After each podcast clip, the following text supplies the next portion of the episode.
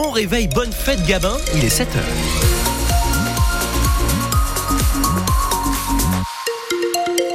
Et c'est toujours Pascal Gauthier fidèle au poste pour vous informer ce matin avec une météo grisonnante en Auvergne. Ce matin, comme cet après-midi, la pluie un peu plus présente ce matin dans la région de Moulins. Cet après-midi, normalement, nous sommes au sec d'après Météo France. Pas beaucoup de pluie annoncée pour aujourd'hui, jusqu'à 14 degrés de maximal. Ce matin, pas plus de 5 à 9 degrés. Allez, tout au mieux cet après-midi, peut-être 15 degrés pour les plus chanceux. Bulletin complet en fin de journal, Pascal. Un trophée et un beau trophée pour les basketteurs de Vichy. Pour la Jave, qui a remporté son premier titre depuis 15 ans hier à Saint-Chamond, elle a battu Champagne Basket en finale de la Leaders Cup 97 à 90 après prolongation. Mais quel suspense Les champenois menaient encore de 7 points moins de 2 minutes de la fin du match, remporté à l'arraché par la Jave, soutenu à fond par 600 supporters. Théoriquement, il n'y avait que 251 places par club dans les tribunes, mais se sont débrouillés pour être beaucoup plus nombreux et surtout plus bruyants, Emmanuel Moreau. Pendant tout le match et encore après pour fêter les vainqueurs qui ont fini dans les tribunes au milieu des supporters pour un clapping dirigé par Emmanuel Omogbo, le pivot de la Jave, au tambour. Moment de communion entre joueurs et supporters qui n'ont pas arrêté de chanter, même si c'était un peu moins fort dans le quatrième quart-temps quand le match semblait perdu. Une ambiance qui a évidemment poussé les joueurs. Sébastien Cap, le capitaine de la Jave. On avait un peu l'impression d'être à domicile. Euh, déjà, quand on est rentré euh, dans la salle, 30 euh, minutes avant le match, on avait l'impression qu'il y avait que des gens de Vichy. Donc ça, c'était quand même un autre avantage. Il y a beaucoup de supporters qui ont fait le déplacement et forcément, on les remercie. C'est aussi pour eux cette victoire-là. Ils ont fait le déplacement.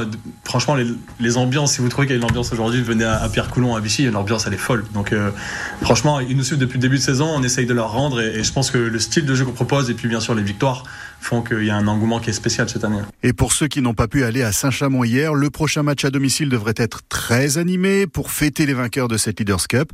Ce sera le 26 février en huitième de finale de la Coupe de France. La revanche face à Chalon-Reims. En attendant, la victoire d'hier permet aussi à Vichy d'être d'ores et déjà qualifié pour les phases finales du championnat de Pro B. Le maintien en Ligue 1 de moins en moins assuré pour le Clermont Foot après sa défaite 3-1 hier à Rennes, défaite logique qui enfonce encore plus les Clermontois à la dernière place du classement puisque ce week-end, les autres équipes qui luttent aussi pour leur maintien, Lorient, Montpellier et Toulouse ont toutes gagné leur match. Prochain rendez-vous pour les Clermontois à Nice dimanche à 15h.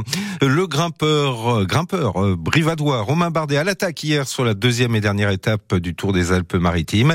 Mais elle a été rattrapée par le peloton avant l'arrivée à Avance et c'est le français Benoît Connefroy qui l'a emporté au sprint. Romain Bardet a fini 11e au classement général et on l'attend maintenant le week-end prochain sur la Drôme classique en Ardèche. 7h03, c'est le début des vacances scolaires pour les jeunes Auvergnats. C'est parti pour deux semaines de pause jusqu'à la rentrée du 4 mars prochain.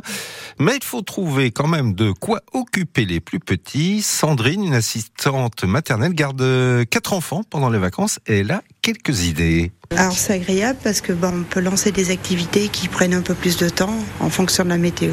On va bientôt préparer la fête des mamies, donc euh, ça permet un peu d'avancer là-dessus. J'ai un peu moins la contrainte de venir à l'école chercher donc cette petite. Euh, après en fonction de la météo, euh, on maintient nos sorties quotidiennes. Moi j'aime beaucoup sortir le matin, aller voir tous les parcs, découvrir un peu la nature qui s'éveille. J'aime aussi faire des activités avec eux, de langage, de jeux, de d'activités artistiques. On a tout le temps quelque chose à faire.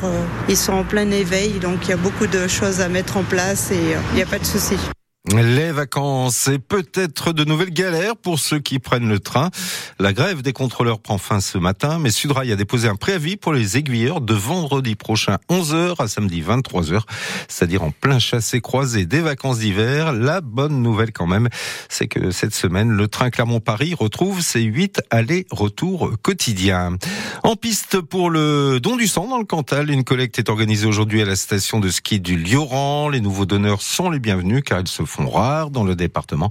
La collecte, c'est de 14h à 18h30 à la salle du Horsac.